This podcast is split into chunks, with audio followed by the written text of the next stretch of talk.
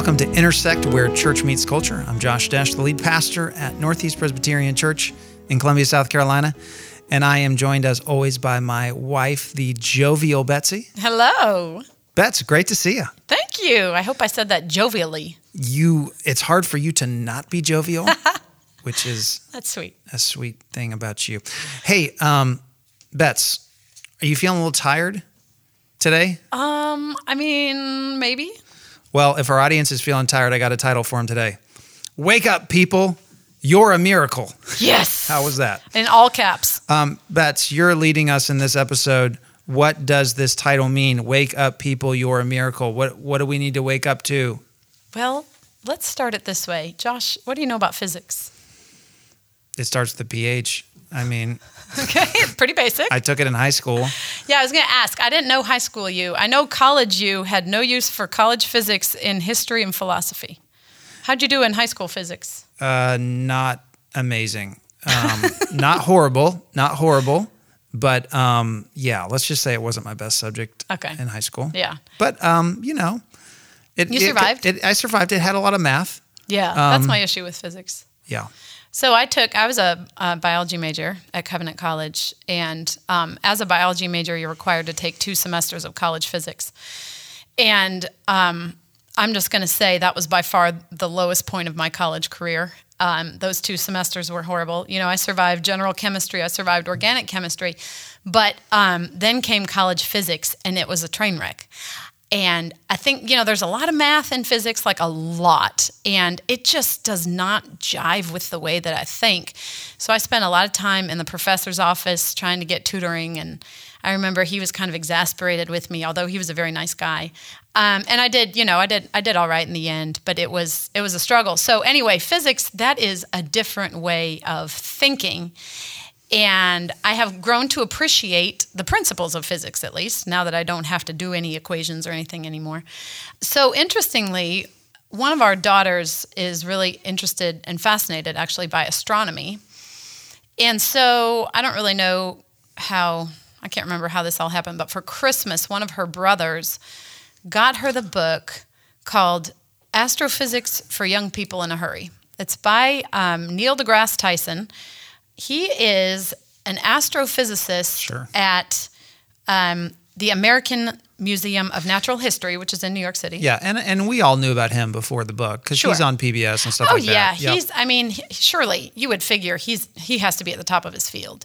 You know, he's Yeah. the director of the Hayden Planetarium at the Museum of Natural History. He's he's written books. Uh, yeah, he's just seen places. So you have to think that he's he's a pretty big deal in this field. So anyway, we have this book in our house, Astrophysics for Young People in a Hurry, and this is the young readers edition of his book, Astrophysics for People in a Hurry. And so I'm glad that we have the young readers edition because I feel like I've probably absorbed 5% of the young readers edition. And so I can't imagine reading. I got I got to be honest. I think I'm a young reader's kind of guy in most subjects. like, I, I would probably take that version in in uh, a lot of different fields. Yeah, young readers You is know, pretty cool. yeah, they break I mean, it down, they make it more basic. They make it they make make it basic. Yeah. So anyway, we've been reading this book, and it's really fascinating. So as we've been reading this book at home, um, we don't read it every night, but you know we're, we're we're working our way through it slowly. And as we've read it, man, I have learned a lot, and it's it's upped my wonder factor, my wonder quotient, thinking about the universe and the way that it was made. And so that is the, uh, it's a very roundabout way of getting back to the title to say, wow, people living on the planet Earth, we are truly a miracle in the universe. Love it. And um, so this is this is what I wanted to do today. I wanted to talk about very briefly because, like I said, I haven't understood a lot of it. So I'm going to do a very surface surfacing blow. Is that is that a thing? Glancing blow. Glancing, sure. Yeah, Sure. at uh, the top five things from this book that have blown my mind. And um, again, this will be not very deep.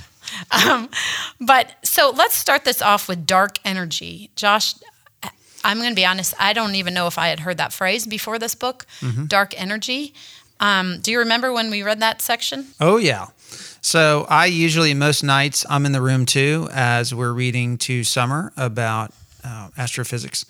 And my understanding of dark energy is basically the energy that we're able to observe and measure does not fully explain everything that we see and experience in the universe. Right. So there has to be something else. That's my understanding of it. Yeah. So dark energy is a force of nature. No one really knows what it is. You can measure it, you can predict what it will do, but no one knows what it is. So it's a force that fights gravity. So, you know, gravity wants to implode the universe basically and like suck it closer and closer together. Mm-hmm. And I think, and dark energy leads to the universe expanding faster than people would predict. So it's like the universe flexing, I guess. like yeah. kind of just like yeah. Okay. So this has just been fascinating. Dark energy makes up 68% of yeah, the that universe. was that was crazy. and we don't even know what it is. So it's just this really cool like what is going on here? Humans aren't even capable of understanding these things that are so basic to our existence. Okay, 2nd Hmm. thing, dark matter's uh, I mean dark energy's cousin is dark matter. So that is some kind of matter that generates gravity without visible mass. So you can't see it, but people know it's there. And it creates these powerful gravitational fields that have no other explanation. And do you remember what percentage of all matter is dark matter?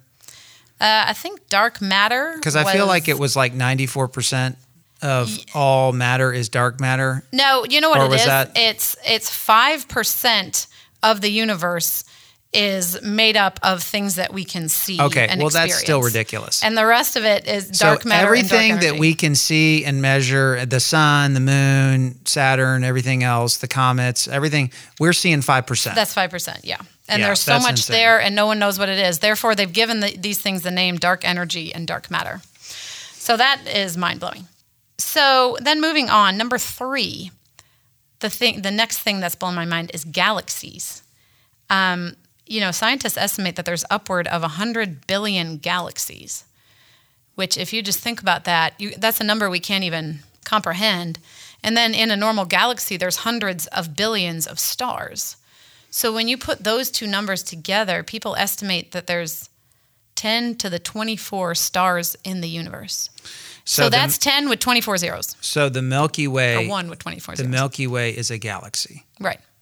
And there's 100 billion Milky Ways? More than that. Yeah. More than that. in the observable universe, which might mean there's more that we can't And see. every galaxy has millions of stars? no, no, no, no, no. Hundreds of billions of stars. What? I You've lo- know. You've already lost me. I know. Okay. But just think about that. And then, you know, scripture says he calls them by name. Like this, Hmm. if this doesn't enliven our view of who, of who God is as a creator, like this is just amazing to take This a deep is dive into into this kind of thing. Um, okay, so two more quick things. Number four, did you know, Josh, that telescopes actually can show us the past? Um, It's yeah. really amazing. So the way that it works is um, light takes time. Remember the light years? We learned about that Sure, in like elementary sure. school. Back to the So- Future taught me that. Yeah, light takes time to travel to our telescopes so we can see it.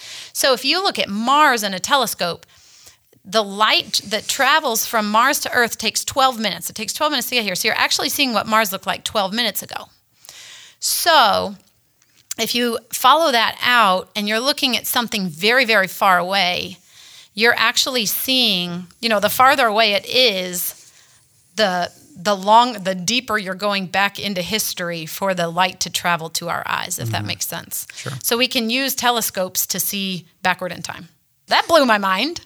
Yeah. Now I have no idea how they can determine that. Oh yeah.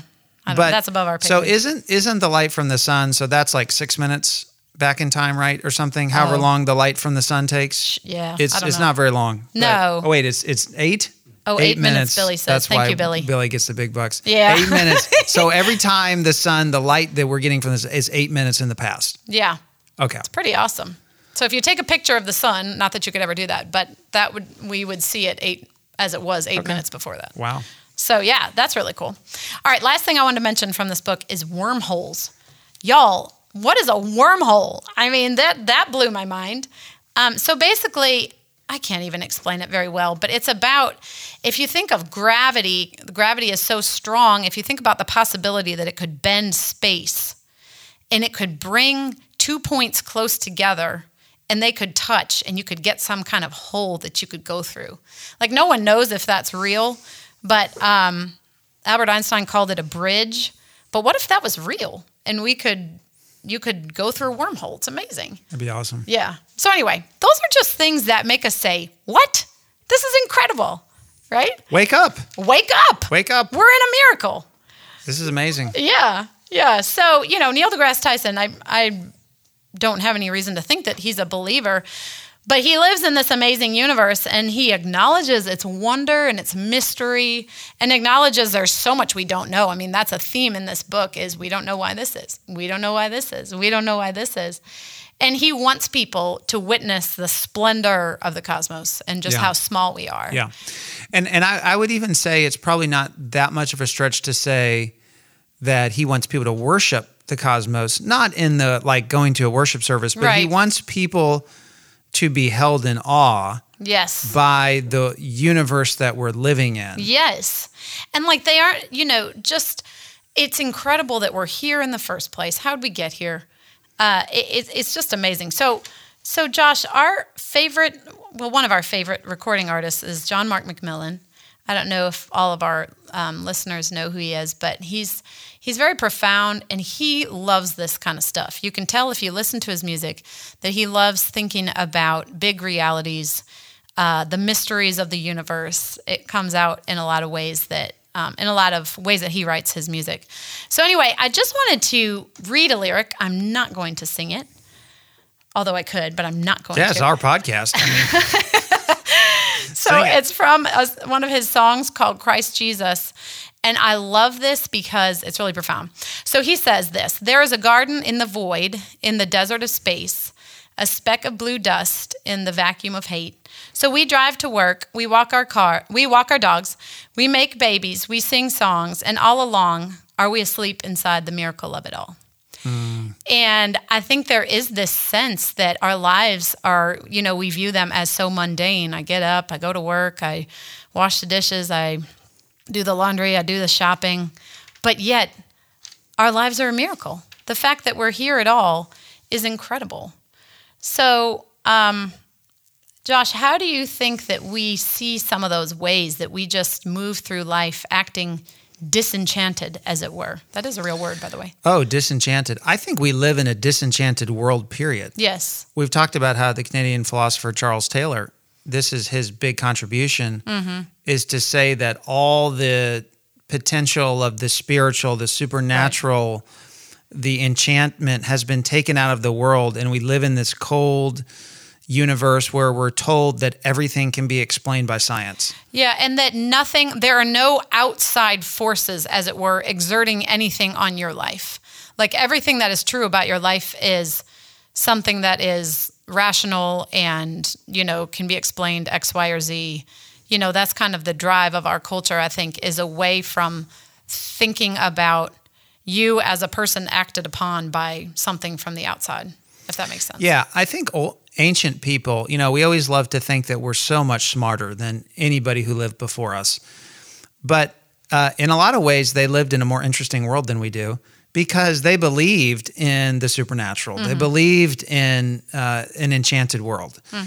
And so we find ourselves And living. enchanted, we don't mean like fairies and No, but we do you know. mean we do mean angels and demons. We Absolutely. mean miracles. And we, we mean the whole nine. I mean, right, right, right. and now we find ourselves living in this very mechanistic Mm-hmm. uh, technological world and yeah it is kind of just like it can be blah mm-hmm. Right. and and you can find yourself like it, you know you don't you, you never experience the birds chirping Sure. because Right. you're just staring at a screen and you're going to the next thing. Yep. So I wanted, I, I don't know what you would contribute, but you know, as I reflect on this, what are ways, what are ways that I find our world miraculous if I actually stop and think about it? And I think I've said this on our podcast before, but the speaking voice, the human speaking voice blows my mind because uh, yeah, I think I I think I spoke about this when we had Jeremy and Carrie on because we all have the same part to make us speak, but we all sound so different. And, you know, you can hear someone talk from like really far away and you know who it is. That is so amazing to me. How is that not like that should blow our minds every day, but we don't ever think about it. That's true. yeah. It's true. And also singing. Why do we sing? Like that's really weird if you think about it. We open our mouth and we like do this thing where our voice goes up and down and like why do we do that? Yeah. Who else is singing? Are the foxes singing? I don't think they are. I mean, No. birds, birds definitely. What did the fox sing. say? That's a song, but I don't know why that came to mind. It's not what did the fox sing though. Oh, yeah, you're right. Um, no, it is incredible. There's so many things. You know, the whole idea that we are evolved primates is, I've always just thought to myself, the difference between humanity mm-hmm. and the most advanced primate is just so like, it's just infinite. Mm-hmm. Yeah, like, Like- that, that should move us to worship every day. That that that's our that's our hope and our even why we want to talk about this is like, wow, let's have some wonder for the fact that the primates are in the jungle and here we are building skyscrapers. Yeah, we're doing, incre- we're doing incredible things. We're jumping on jets, flying across the world in a matter of hours. launching stuff, SpaceX. SpaceX, we're going Yeah. into space. Yeah. It's incredible. I also so a couple more things that I was thinking about. Have you ever thought how incredible it is that you can feel a splinter? Think of how sensitive your skin is. I mean, incredible is not the word that comes to mind when I think Well, about a, okay, when yeah, I think about a splinter. right. But think of how tiny that is when you pull it out and the fact that that was bothering you. Like you're walking on you walk on a little tiny something or other.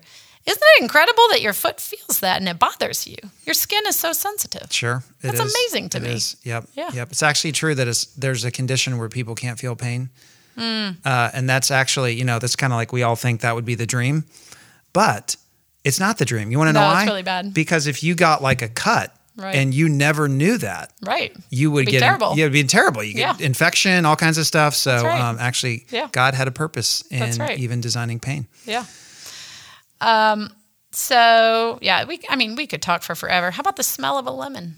I mean that just comes off a tree and it smells so good. How often I do we stop lemon. to enjoy the smell of a lemon? How about oh now this is a funny one. I grew up in a family, my mom and dad, it was really my mom, I think. She was a kind of a battle axe in a lot of ways, and they would not turn the air conditioning on unless it was it had to be just about 100. Clearly, they did not live in Columbia. I mean, they. W- I I really want to say they wouldn't have even in Columbia. It Yeah. could be as humid. You know, you could go outside and your skin would drip. They did not care. They would not turn on that dang air conditioning. So we would sleep with the windows open. We had this giant house fan, and that would help. But just such a wonderful summer childhood memory for me is falling asleep to the noises that bugs make at night. Mm-hmm. And there's these incredible, you know, the cicadas or whatever, the grass. I don't even know who what they all are, but they make this cacophony. It's actually really loud. It's a symphony. It's a bug symphony. It's awesome. Yeah. It's so cool. So that was one of my uh, like a really something about summer that was always distinctive, like falling asleep to that and wonderful. So now I thank them that they didn't turn the air on and that the windows were open. But anyway, there's just so much. There's so much if you actually think about the ways that this world has these treasures that we don't stop to appreciate. And that's something that I want to grow in is just taking time to marvel at the world around us and at the universe around us. That was so beautifully um, explained in this book that we've been reading. So, Yeah. um, you know what's awesome is that as a Christian, I can listen to that book and worship and Mm-hmm. Yeah, learn, exactly. regardless of whether the author gives God any credit. That's right. God gets the glory for everything, for all of those things we learned about dark energy and dark matter. He knows exactly what it is.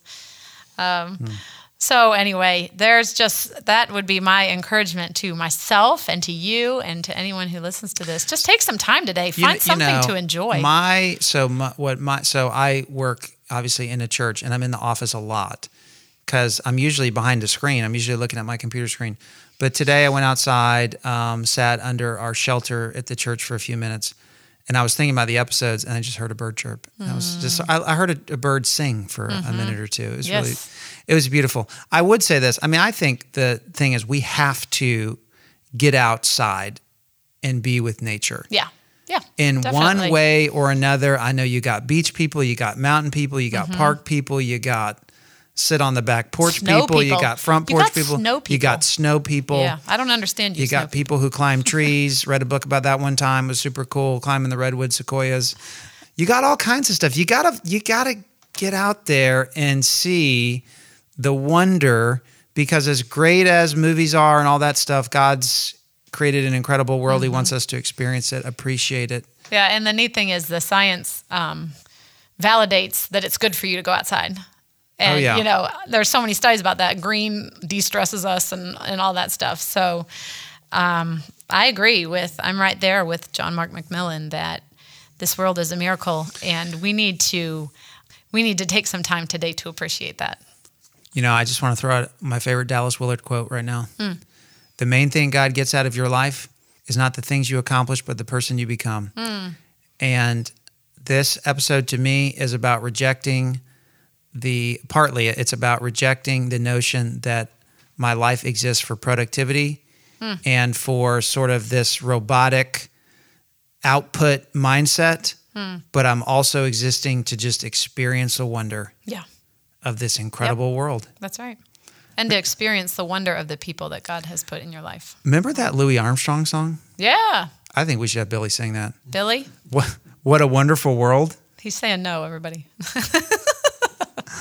Oh man. Next time, This next has been great. Well, as we love to do often on Intersect, because Josh and I both love to read. Um, Josh, do you have a book that you would like to share? Yeah, I'm always reading a million things. Um, I'm the perpetual guy who's got like seven books going at once. Um, but a book that I recently finished uh, was called Blitz. Blitzed. It's kind of a hard word to say. Mm-hmm. Um, the Third Reich on drugs. I think it was the subtitle. I don't have it in front of me, but it was actually fascinating. I like to read about World War II, and um, the Nazis presented this uh, that they were the super race, they were invincible, all this stuff. But actually, there was a huge drug epidemic that occurred uh, in Nazi Germany during World War II because basically they gave all the soldiers amphetamines. Like that's how they were able to do the Blitzkrieg and take over France. They were on drugs, um, and basically they were all on meth. Like that's what amphetamine is. Um, and then I found out Hitler was like this crazy drug user, which I had no idea about. And uh, apparently, by the time Hitler dies, he's just like this major druggie, all this stuff. So, sort of fascinating just from the historical standpoint. The Nazi regime was more uh, corrupt and uh, just decaying than I ever realized before. But it also showed me that, like, it showed just how bankrupt the whole ideology was. Like, it was so.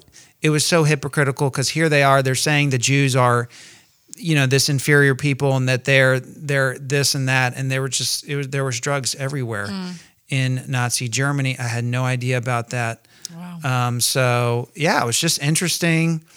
I like reading about World War II and praise God that that the uh, we we took down Hitler and his and his people. But he was actually a horrible military leader too. I learned that too.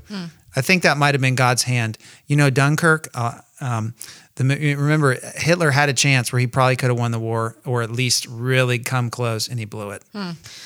Well, I I actually am also reading a book about drugs, um, and I would love to recommend. Don't read this. into that, audience. yeah, there's nothing to see here.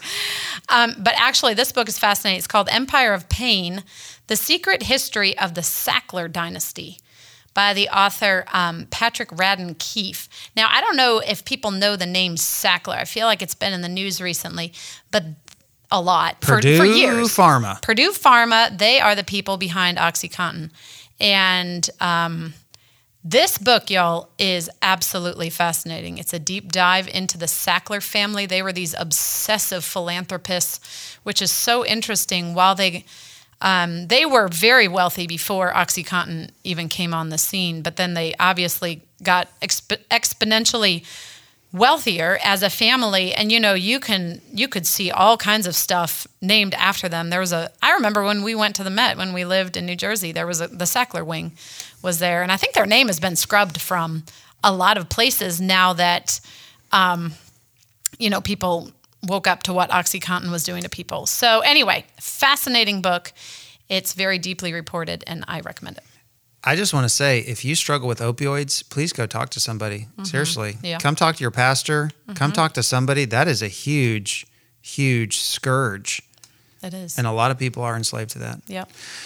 All right. Well, um, everybody, you live in an incredible, amazing world. Wake do. up to the wonder. Yes. Bets, what are we asking our audience to do?